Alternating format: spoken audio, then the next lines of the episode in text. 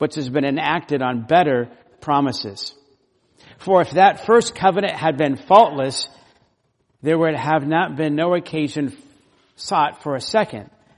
For finding fault with them, he says, Behold, days are coming, says the Lord, when I will effect a new covenant with the house of Israel and the house of Judah. Not like the covenant which I made with their fathers on the day when I took them by the hand to lead them out of the land of Egypt, for they did not continue in my covenant, and I did not care for them, says the Lord. For this is the covenant that I will make with the house of Israel. After those days, says the Lord, I will put my laws into their minds, and I will write them on their hearts, and I will be their God, and they shall be my people. And they shall not teach every one his fellow citizen, and everyone his brother, saying, Know the Lord. For all will know me, from the least to the greatest of them. For I will be merciful to their iniquities, and I will remember their sins no more. When he said a new covenant, he has made the first obsolete. But whatever is becoming obsolete and growing old is ready to disappear. Let's pray. Lord, we thank you for your word. And now as we continue to worship you over and through your word, we pray that you would guide us, Lord. Give us eyes to see hearts to understand and a will to do your word. Give me your grace and give the people your grace, Lord, for Christ's sake. Amen.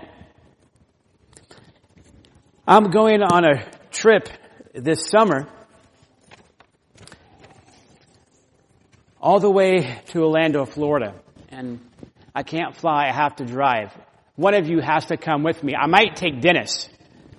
And we'll go on a, on a car trip from here to Orlando, Florida. We're going to go south down the five, and then we're going to go all the way into five into Los Angeles, and then there we're going to take Highway 10. Have you ever taken Highway 10? We're going to take Highway 10 all the way across, you've been not, all the way across to Orlando, Florida. But part of that trip, once you leave Los Angeles, all the way to eastern Colorado, is basically desert and it's pretty hot. So Dennis and I, we have a long trip to make. However, we can choose two different cars. We can choose an old Model T car, you know, the kind that has the stick and you have to wind it up. Because I love antiques.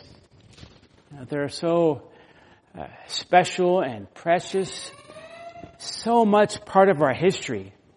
We should never forget about them and we, we should value them.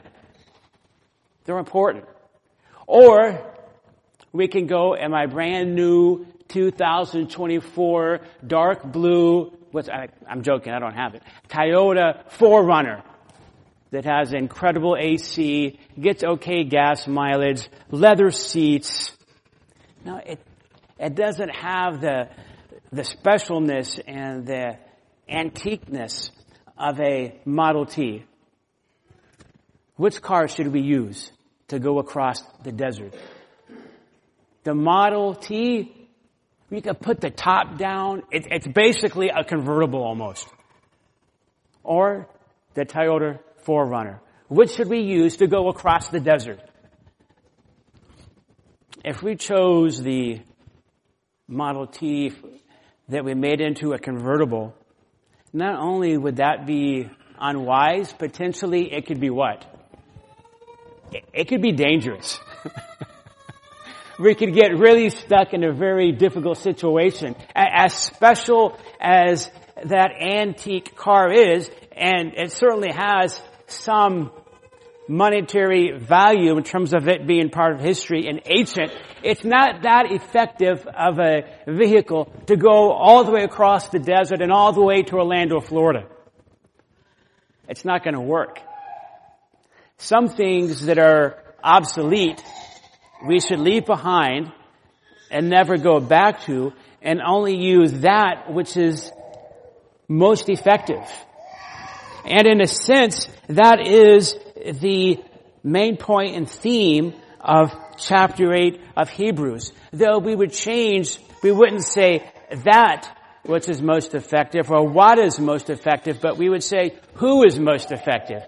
That is, leave what is obsolete, never go back to what's obsolete, but stick to who is most effective. That is Jesus Christ. There are some things that are old that have some value, but are not really effective, especially when it comes to Christianity and the Lord.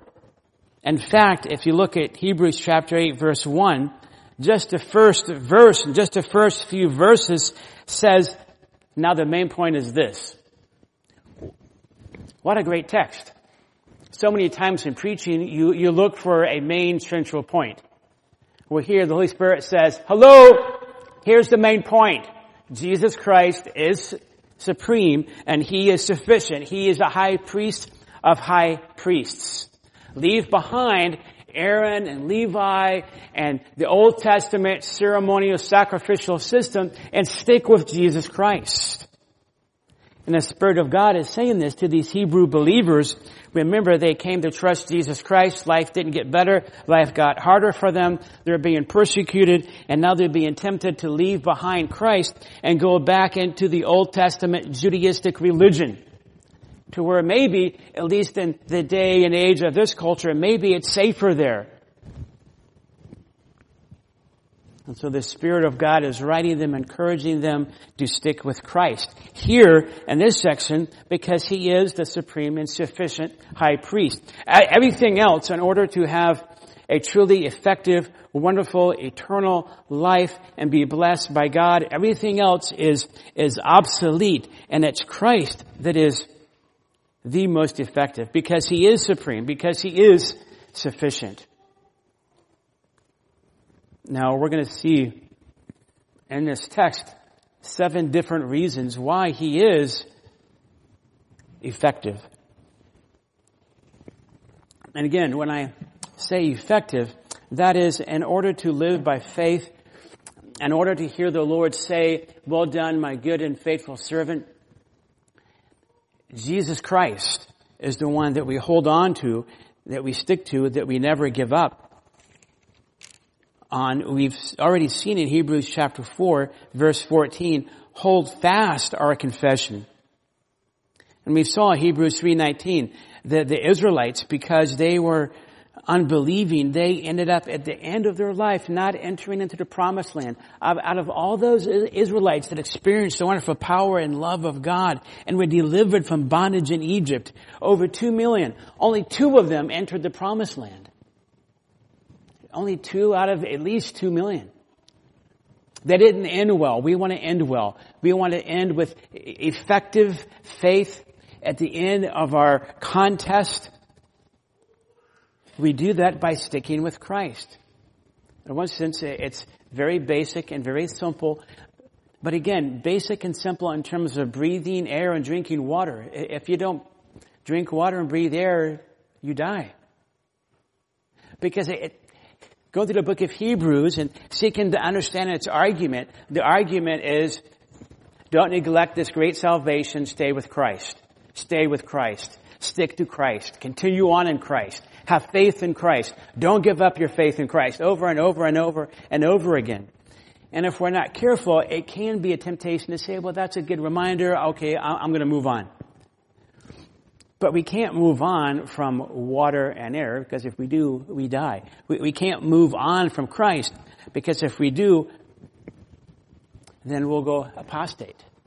It will be seen that our salvation was not real. So we want to stick with Christ. Now to encourage us to do that, again, there are these seven reasons why we keep holding on to Christ, why we don't seek out other avenues of happiness, other avenues to fulfill us and to forgive us and to make us right with God. Rather, we stick with Christ. First, number one, Christ's exaltation. Christ's exaltation. And you see this chapter 8 verse 1. Now the main point and what has been said is this. We have such a high priest who has taken his seat at the right hand of the throne of the majesty in heaven. It's describing God the Father here as the majesty. God the Father is the majesty, and right beside him, at, at the position of power, is the Lord Jesus Christ, the Son of God. That the Son of God is enthroned in heaven in a place of power and authority, in a place of glory and honor. This is pointing out that the Son of God, the Lamb of God, He is King. He has taken His seat at the right hand of the throne of the majesty in heaven. Note, when you look at this text, it doesn't say, at the right hand of the majesty in heaven is Moses. You have God on the throne, God the Father, and then, no, there's not a Moses. There's not a Joshua. There's not Elijah. There's not the Apostle Paul. There's the Lord Jesus Christ sitting down on the throne at the right hand of God the Father.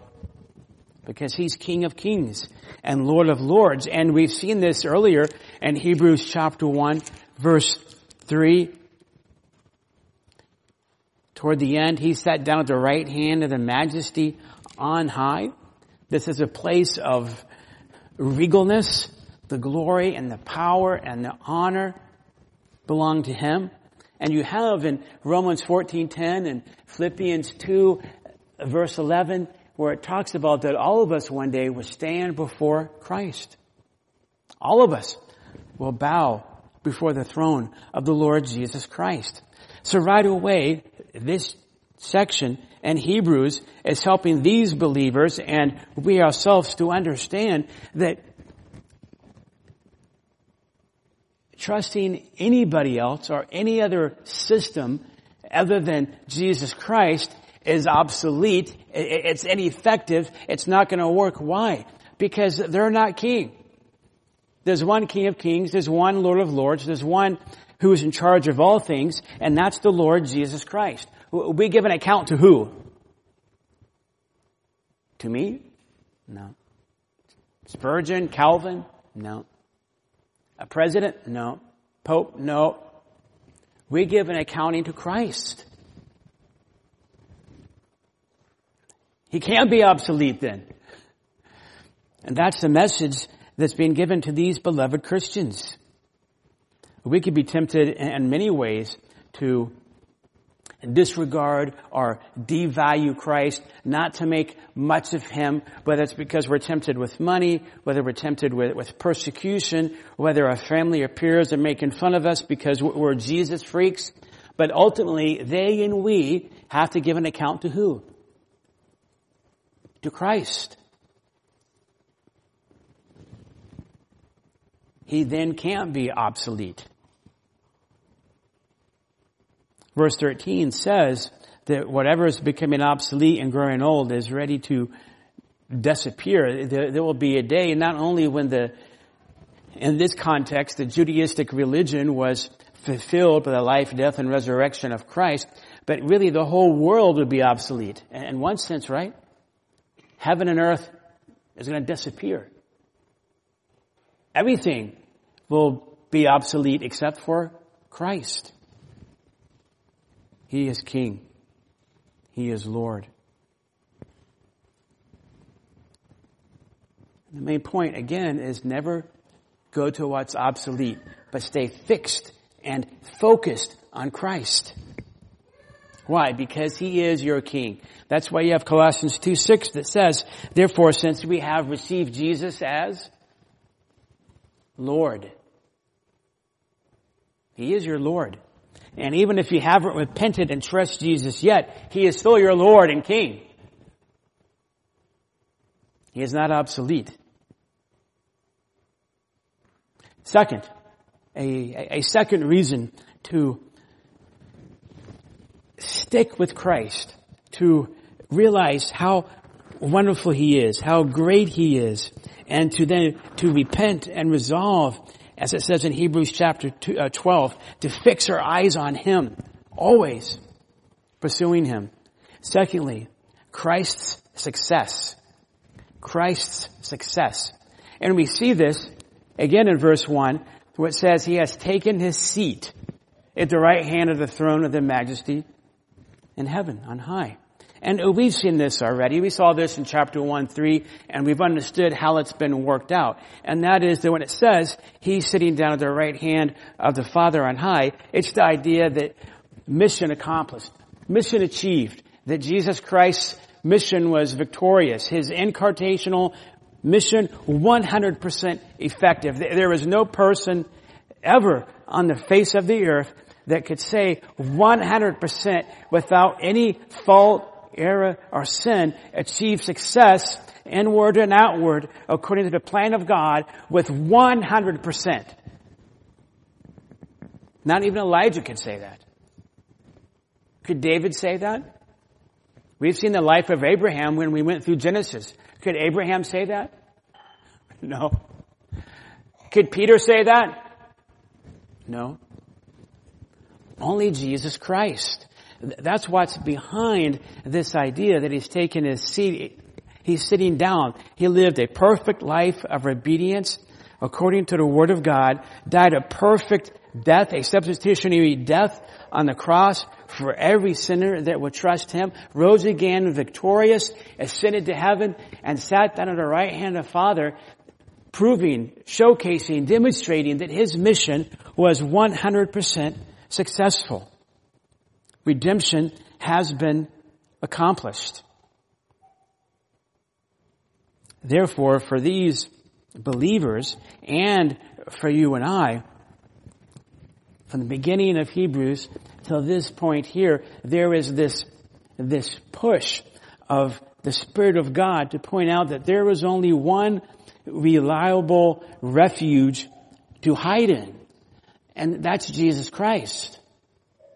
There is no other safe refuge to hide from sin because only one was sinless who went through tsunami type of temptations and actually was your substitute on the cross, receiving your just due of God's wrath and rose again, proving he is Lord and Savior. And he sat down saying, redemption accomplished work of atonement is done, only one could truly righteously say, it is finished. And that was Jesus Christ. There was no further work of atonement that Jesus has to do, and we'll see that in chapters 9 and even part of 10. His work of dying on the cross satisfying the wrath of God for sinners. That blood work, that cross work was 100% complete, 100% finished, satisfying fully the wrath of God. Ephesians chapter 2 verse 3 says, all of us by nature are children of wrath because we're born sinners. But Christ dying in our place satisfies that wrath of God. That is, the atonement was not just sufficient for all who trust. Certainly, it would be sufficient for everybody, but it is sufficient and efficient for those who trust Him. So much so that it is finished. And so in heaven, He sits down. Now, th- this is a, a, metaphor. It's a picture. I'm not saying there's not a throne in heaven, but it's not the idea that, let's say the Lord allowed you to go to heaven right now. It's not that you would go to the throne and Christ is sitting there on the throne 24-7 if there were time in heaven, right? It's not that Jesus, the Son of God, is just sitting there for all of eternity on the throne. That's not the idea. Rather, it's a word picture saying that the mission that God the Father gave to Jesus, He finished. It's done. And Him we have redemption. That work of redemption was completed. Nothing can be minused, nothing can be added to it. So we can rest and take refuge in the Son of God. The blood of Jesus cleanses us from all sin. We rest in Him alone.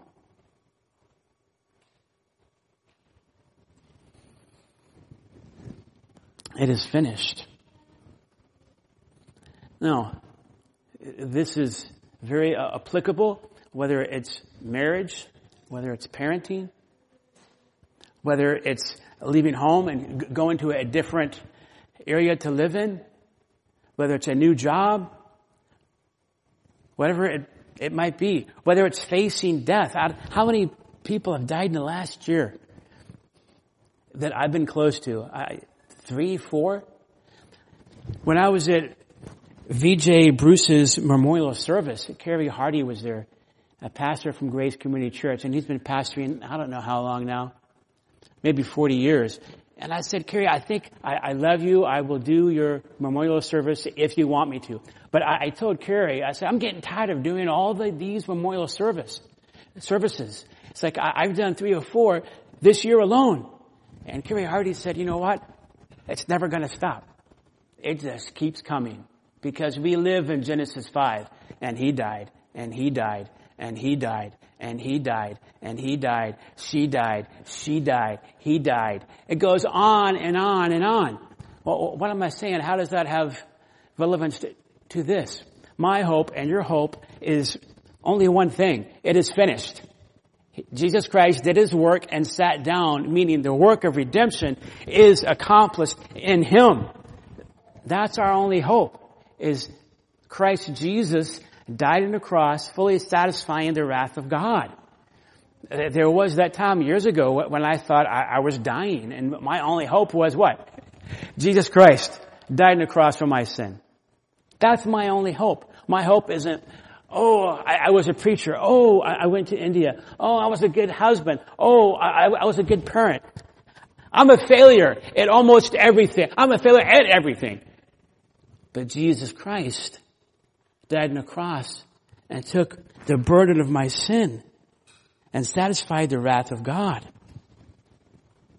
For the Hebrews, then, the point is, why would you go to an Old Testament system that is anticipating what Christ would do when already Christ has accomplished. The Messiah has already came and accomplished this plan and atonement and redemption of God. Stick with Him. Trust Him.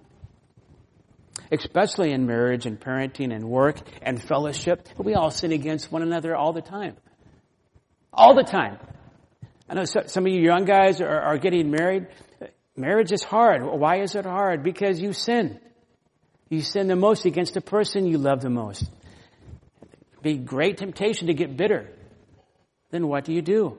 You forgive the other believer based upon the atonement that Christ already made for their sin. And so this is why we stick with Christ.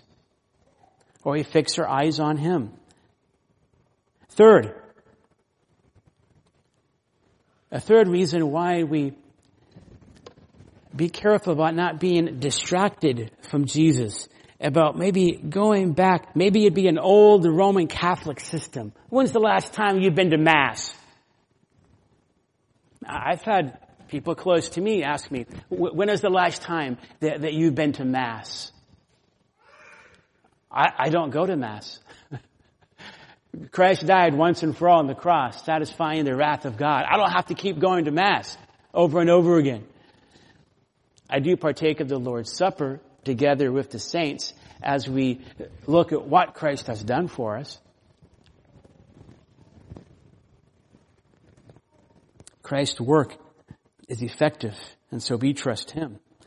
Number three, Christ's place uh, uh, of ministry. Why we trust Jesus Christ more than some obsolete system, whether it's Roman Catholic, whether maybe it's a Baptistic tradition that is devoid of true Christ-centeredness. This third reason why we stick with Christ is because of Christ's place of ministry because of Christ's place of ministry. Verses 2 through 6. I, I, think you could say it better this way. Jesus Christ has the better building program. Jesus Christ has the better building program. Have you ever been part of a church building program? Ever? I've been, I know some of you have seen Grace Community Church. Is Grace Community Church a big church? Grace Community Church is so small that you could take probably all of the property and stick it inside of the church I grew up in.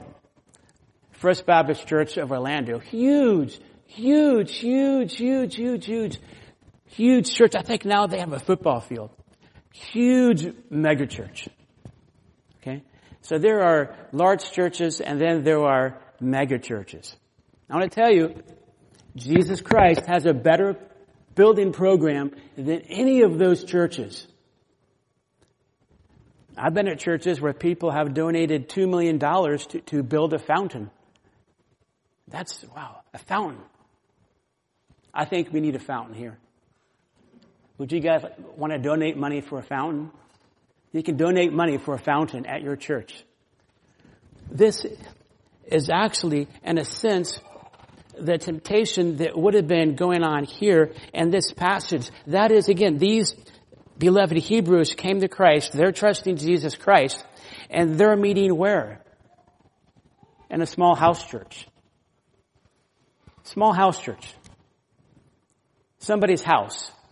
And then they're being tempted and persuaded by others saying, you know, some of you have been placed in prison, some of your loved ones are in prison, some of your belongings have, have been stolen from you because your faith in Christ. You know, we have a, a synagogue and we have the great second Judah uh, temple there in Jerusalem. It's magnificent.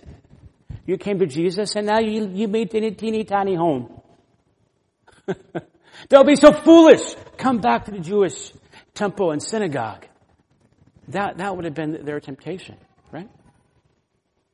And so the Spirit of God is seeking to, to encourage them about earthly, ornate, even earthly, ornate, biblically sanctioned buildings are obsolete compared to the church, the worship place, and heaven.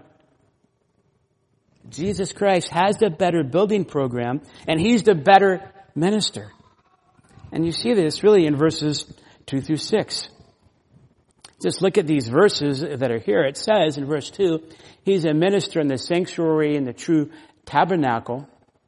That is, and that tent that preceded the temple and then eventually even, even the, the, the, temple of God, this sanctuary, this tabernacle, they were really just sketches. They were shadows of what was to come. You see that in verse 5. But there is a true sanctuary and a true tabernacle which the Lord made, the Lord pitched, that's not made by man. It's not that the tabernacle and the temple were bad. It says in verse 5, who serve a copy, probably better would be to say a, a sketch, a, a prototype and a shadow of what was in heaven. They were real, but the ultimate reality is heaven, the, the sanctuary and the true tabernacle, which the Lord made, and that is where Jesus is at.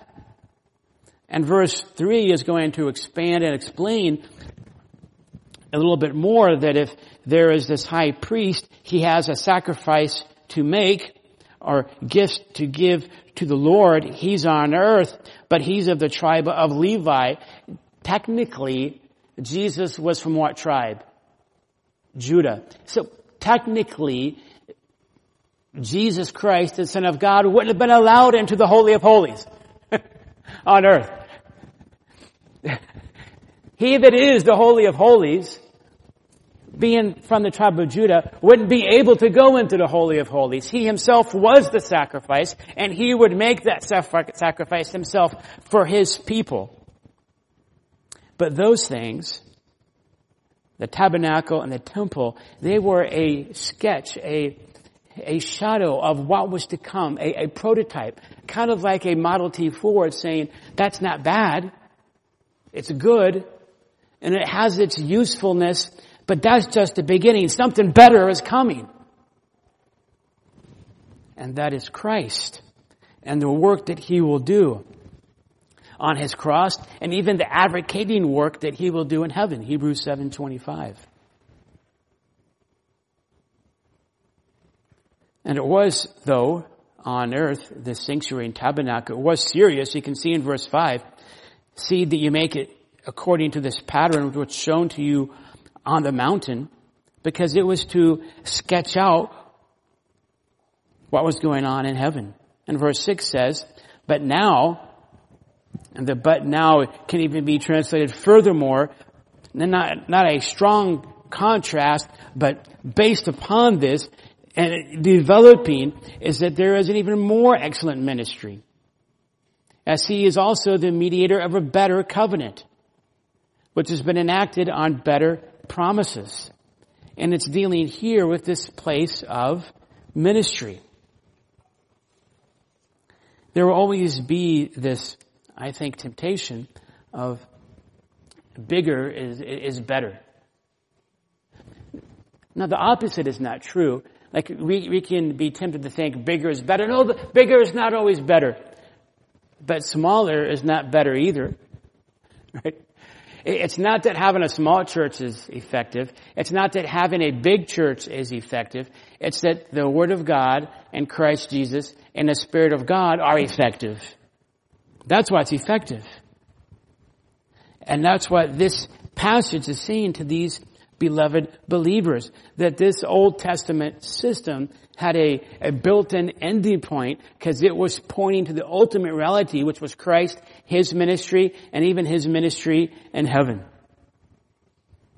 So why would you want to go back and use something that is just a pointer and a sketch and a prototype when the real thing is here? And that is Christ. Some years ago, I was in Pasadena, and you, some of you might remember my comments about this. I was in Pasadena at a friend's church, and I was talking to the pastor, and Lisa, you might remember this, and the pastor was, do you see the gold? And like this church, it was really, I don't think it was a church, it's some kind of building. Um, and the, the roof, I don't think it was solid gold, but the roof right here was gold. Do you see the gold? It has gold. He was very happy about it being built with gold.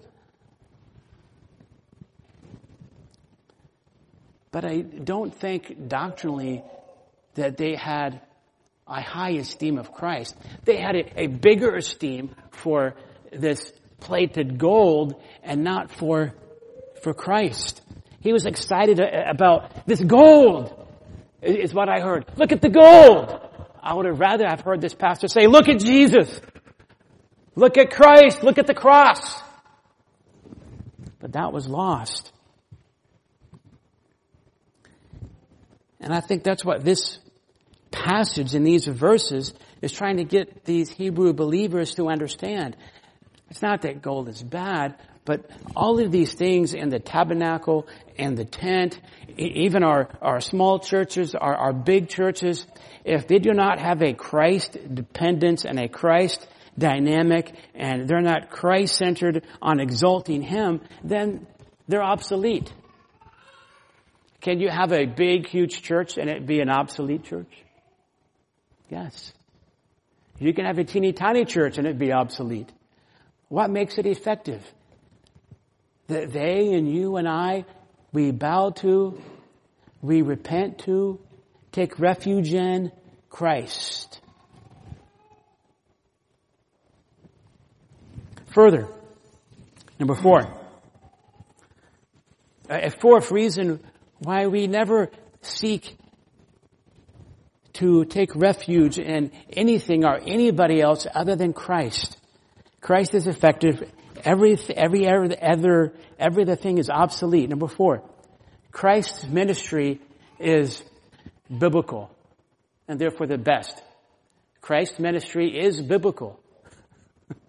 Verses 6 through 8. Now, it's kind of funny to think about, but what the Spirit of God is saying to these Hebrew believers is following Jesus is actually biblical. As a Christian, do you want to be biblical? Yes. Then follow Jesus. And that's what the Spirit of God is saying to these beloved Christians here is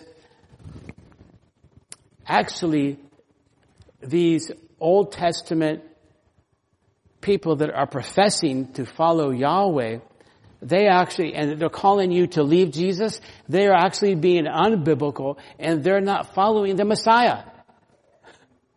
You are following the Messiah. They need to be more biblical. He's saying to them, if these Jews want to be true Jews, they should do what? Trust the one they crucified. let me show you this in the text, verses 6 through 8. You see, he says, but now, furthermore, he's saying, based upon all that was just said, Jesus has obtained, you'll see uh, two times, he's a better covenant, better promises, and these are emphatic. Uh, better promises, better covenant. It's a better ministry. Why is that? Well, he's going to say really in verses all the way from 7 to 13, and so we'll look at those in just a moment, but just generally, we could say it this way. It's not, you see in verse 7, for if the first covenant had been faultless, there would have been no occasion for a second. There were faults with the old covenant, but it wasn't sinful. It wasn't bad. It, wasn't evil. It was more like a tricycle compared to a motorbike. Okay, we've also said like a Model T compared to a modern day car. From a sketch to an actual beautiful painting. It wasn't that the old covenant was bad, but it had a, built-in stopping point. It was simply a type of a prototype. And even the Old Testament itself said this. So again, verse 6 is saying that Jesus Christ brings a better covenant, a better ministry in its quality and its nature. And then verse 7 on is going to explain that. And first he says, because this first covenant, the old covenant, it had a built-in flaw. But note then what he does in verse 8, for finding fault with them, he says, and he quotes from the Bible. Verses 8, 9, 10, 11, and 12. He's quoting from Jeremiah and Micah. And he's saying based upon the Bible that these people that basically are persecuting you, inviting you to come back to the Old Testament Judaistic religion, they should listen to their own scriptures. And so he quotes from Jeremiah chapter 31. Jeremiah chapter 31. And note how even the Old Testament talks about the New Testament. Jeremiah chapter 31, verse 31. Behold, days are coming, declares the Lord, when I will make a new covenant, new covenant. The Old Testament talks about the new covenant with the house of Israel and with the house of Judah. Not like the covenant which I made with their fathers in the day I took them by the hand to bring them out of the land of Egypt, my covenant which they broke, although I was a husband to them, declares the Lord. But this is the covenant which, the, the promise, agreement, which I will make with the house of Israel after those days, declares the Lord. I will put my law within them, and on their heart I will write it, and I will be their God, and they shall be my people.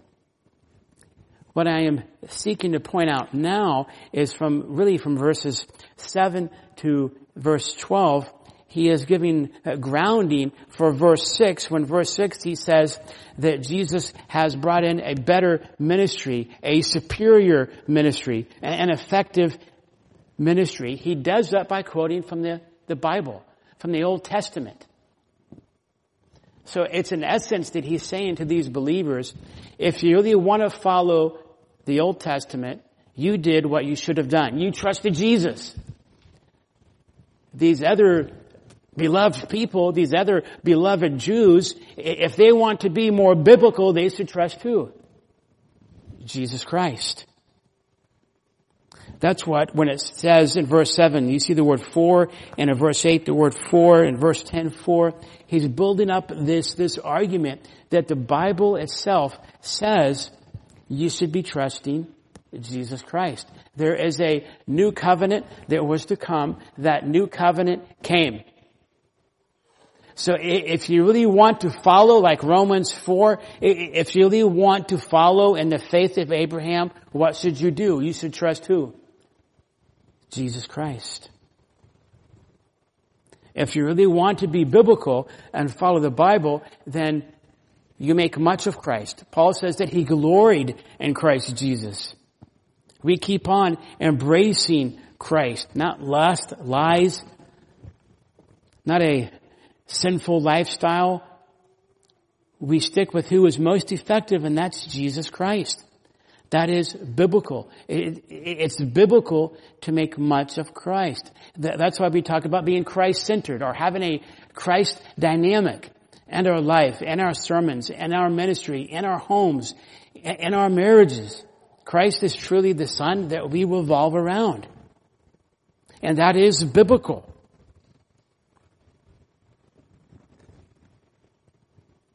You can't be biblical unless your life is about Christ. You know, there have been times when I've gone into churches and I talk with members, talk with people, and sometimes they'll ask me many questions, but sometimes there's no question about what do you believe about Jesus? What do you believe about God? Sometimes some people come to Pilgrim Bible Church and they want to talk about all kinds of theology. What about, Tom, can, can we talk about infralapsarianism? Tom, can we talk about particular redemption? Now, it's not wrong to talk about those things. But sometimes there can be all these discussions which are not unimportant.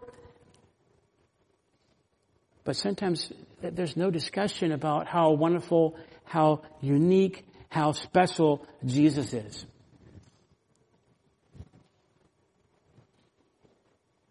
There can be many dialogues about many different subjects that are not bad. But if our conversation and our minds and our theology is just about all kinds of stuff that, though important, they're not that important, but we leave out Christ, then something's wrong. Our faith is in Christ. And Paul said he gloried in Christ and he gloried in the cross. This new covenant ministry, this faith that we have in Jesus, it's biblical, right? Jesus is the way, the truth, and the life, and no man can come to the Father except through him. What does that mean? Does it mean that Jesus as a tagline, in Christ's name, amen? He's a tagline that we put at the end of a prayer? He's the Lord. He's our Savior. He's our great high priest. He is the living Word.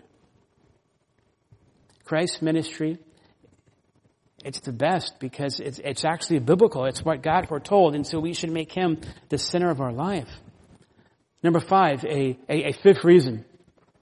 Christ's ministry of His enabling presence of, of power. It tried to make it a little bit smaller. Christ indwelling, uh, briefer, Christ indwelling his people by his Spirit. And we see this really verses uh, 8 all the way down to verse 9. And he says, the, quoting Jeremiah, refers to the Exodus again where the Israelites came out of bondage, out of Egypt. And the Lord, He took them by their hand, right? He fed them. He gave them water. He gave them guidance with His word. He protected them with fire. Divided the Red Sea, destroyed the whole army of Egypt.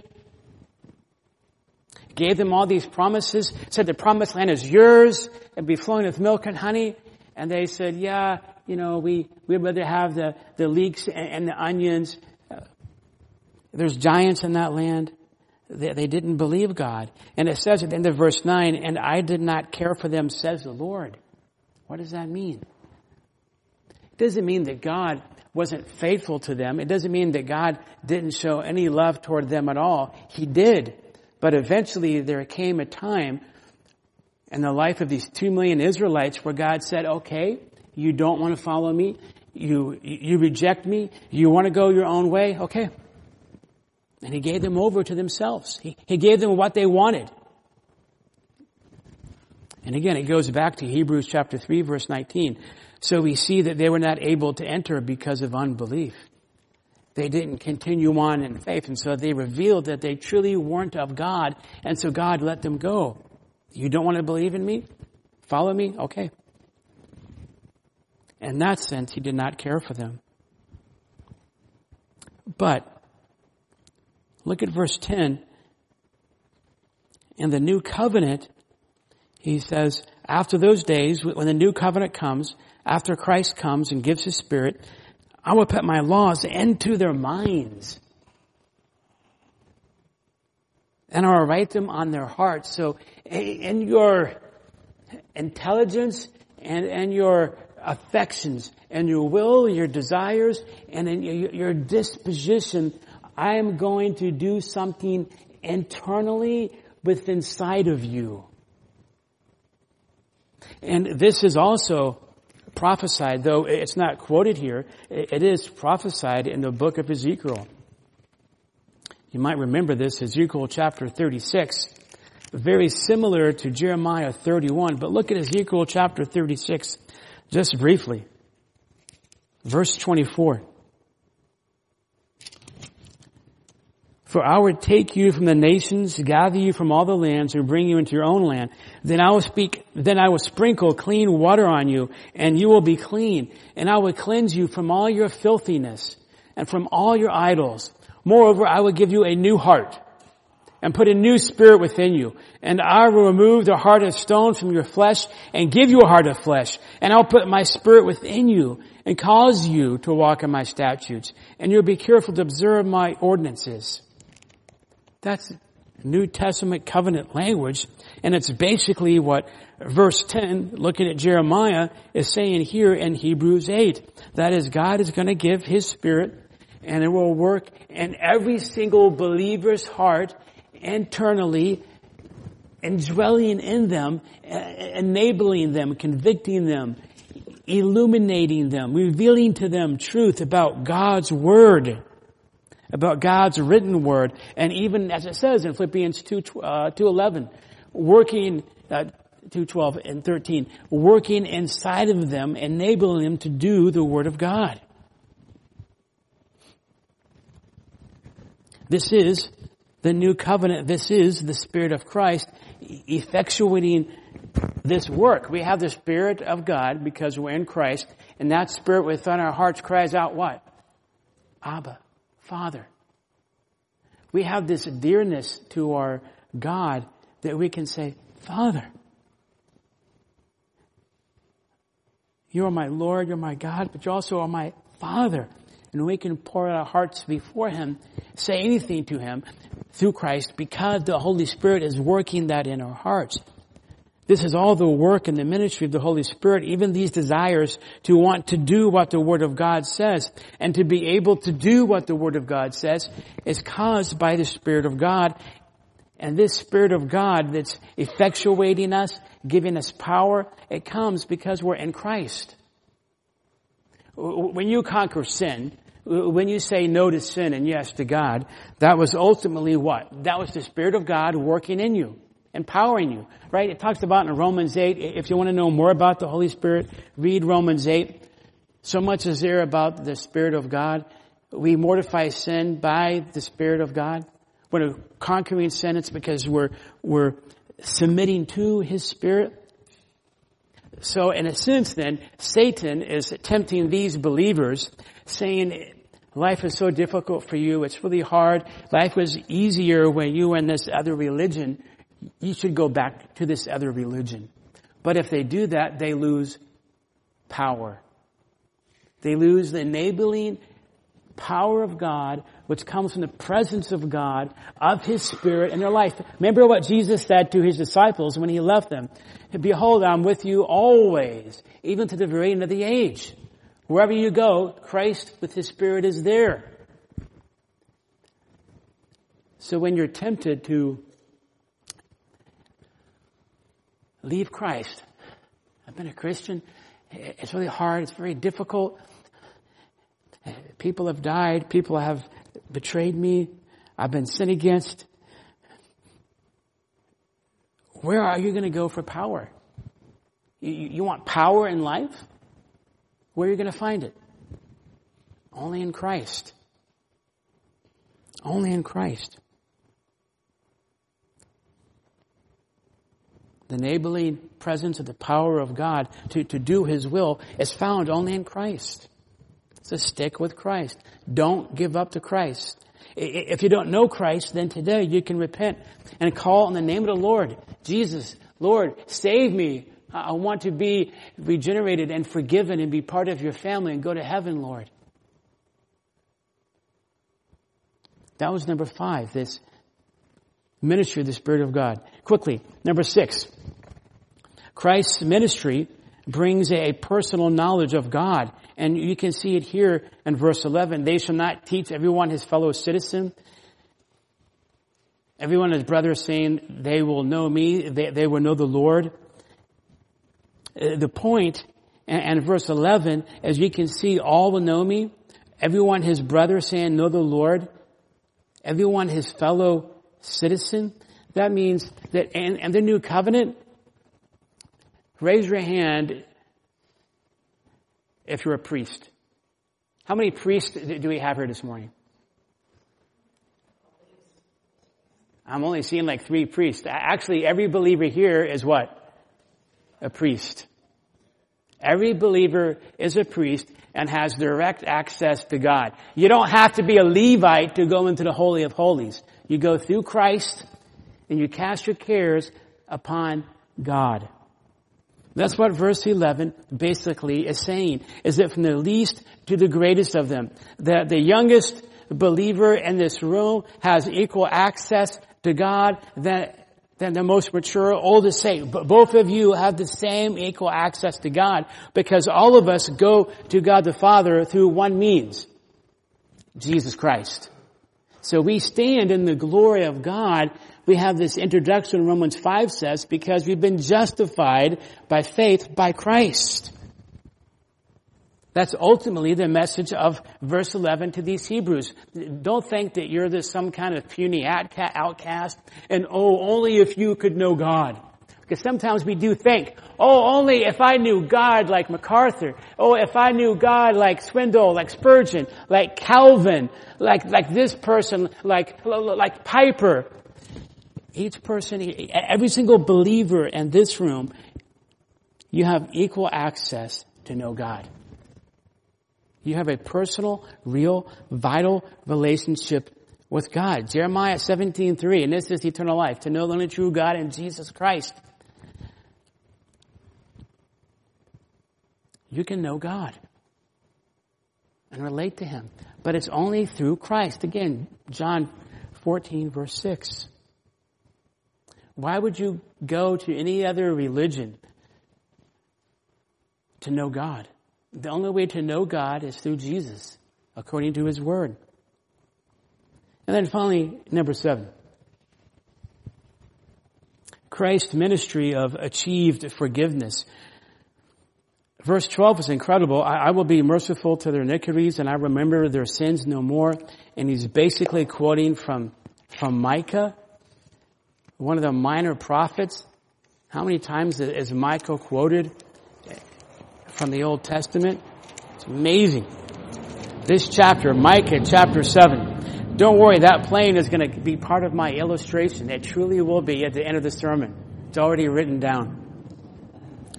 Micah I think chapter 7 is an incredible chapter, and I'd use this chapter seeking to comfort a brother this week. Micah chapter 7 verse 8. Do not rejoice over me, O my enemy. Though I fall, I will rise. Though I dwell in darkness, the Lord is a light for me. Have you ever fallen? Yes. Everybody has fallen except for one, Jesus Christ. Though I fall, I will arise. And then later on, look at verse 18. Who is a God like you who pardons iniquity, who passes over the rebellious act of the remnant of his possession? He does not retain his anger forever because he delights in unchanging love. He will again have compassion on us. He will tread. He's going to stomp on our iniquities, our, our twisted perversions of sin. He's going to stamp out under his foot and he's going to cast all of our sins into the depths of the sea. Wow. This is the Old Testament language about a forgiving God of love. And so Hebrews 11 is, again, it's still carrying this theme of to be biblical you should really trust Jesus because the Old Testament teaches based upon not just anticipating now what Christ would do, but upon what Christ has accomplished, is that your sins are going to be stomped out and thrown into the depths of the, the ocean. God will no longer relate to you as a sinner, but as a justified saint because of this blood finished work atonement of Christ. That is, it wasn't now just anticipated, it was a hundred percent fully achieved by God. So much so, he says, I will remember their sins no more. Again, he's not going to relate to a believer as a guilty sinner. You're justified. You're a saint. He relates to you as having the very righteousness of Christ. So then why would you go anywhere else? have you committed sin this week? I have. And so I go to Christ. We confess our sin, right? John 1 9 If we confess our sins, He is faithful and just to forgive us of our sin. He is faithful, not, yes, to me, but more so to Himself and to His Word to do what He said. And that is to care for, to take out, to blot out, to stomp out, and to forget your sinfulness and to treat you rather as, as it says in Hebrews 2, as a brother.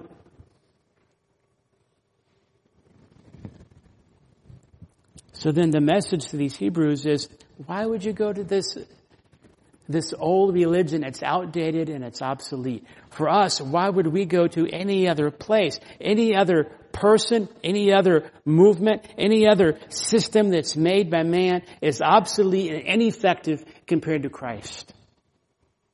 And so we stick with Christ and we trust Him alone. So much so, verse 13 says that whatever is becoming obsolete, it's getting old and it's going to disappear. And I said this at the beginning, the whole earth and even the heavens itself will disappear. And everything will be made new. But Christ remains the same yesterday, today, and forever. Are you getting and growing closer to Christ? That's the main thing. I know their life is hard. Being a kid is hard. Being a parent is hard. Marriage is hard. I think getting old is hard, and I'm just starting to get old. Everything is hard. Reminds me of the book of Ecclesiastes. Everything is what? Vanity. Everything is hevel. It's all just like a mist, and it's all going to disappear, and it's all difficult because we live under a curse. But the hope and the answer and the, the glory and the happiness is in Jesus Christ. And that's who we look on, and that's who we trust. I have to change I apologize. I have to change the travel plans. Dennis, we're going to have to change the, the travel plans. I'm not going to take a car across the U.S. Have you ever driven a car from the West Coast all the way down into Florida? It's a long trip. I've done it a couple of times. I don't like it. Oh, it's difficult. We're going to fly. Now, we have a choice. We can take a 767 Alaska Airlines. We can go to Alaska to, I mean, uh, Seattle to Orlando, right? 767, be sweet, nonstop. But there's also a unique deal, and basically it's free. You can go in the Wright Brothers airplane, and we're going to leap off of Mount Rainier. So which would you take? You can fly with me in the 767, but if you want to go more natural or more organic, you can get in the Wright Brothers airplane, experience history, connect with your roots. Get in the Wright Brothers airplane and jump off of Mount Rainier. Which is going to be more effective? In a similar way, there are things in life which look cool, which can look fun, which can look entertaining, that may have some kind of cultural relevance. But ultimately, they're not as effective as Jesus. Trust Jesus. Lord, we thank you for your word. Help us, Lord, to understand this section of Hebrews. Lord, may our faith become more focused and more, in a biblical sense, more simple in you, Lord Jesus. We give you the glory and we thank you for your faithful love to us. Lord, thank you that you say, I will remember their sins no more. Lord, what, what a great hope that is that you will not remember my sins. Thank you, Lord. We give you the glory. Amen.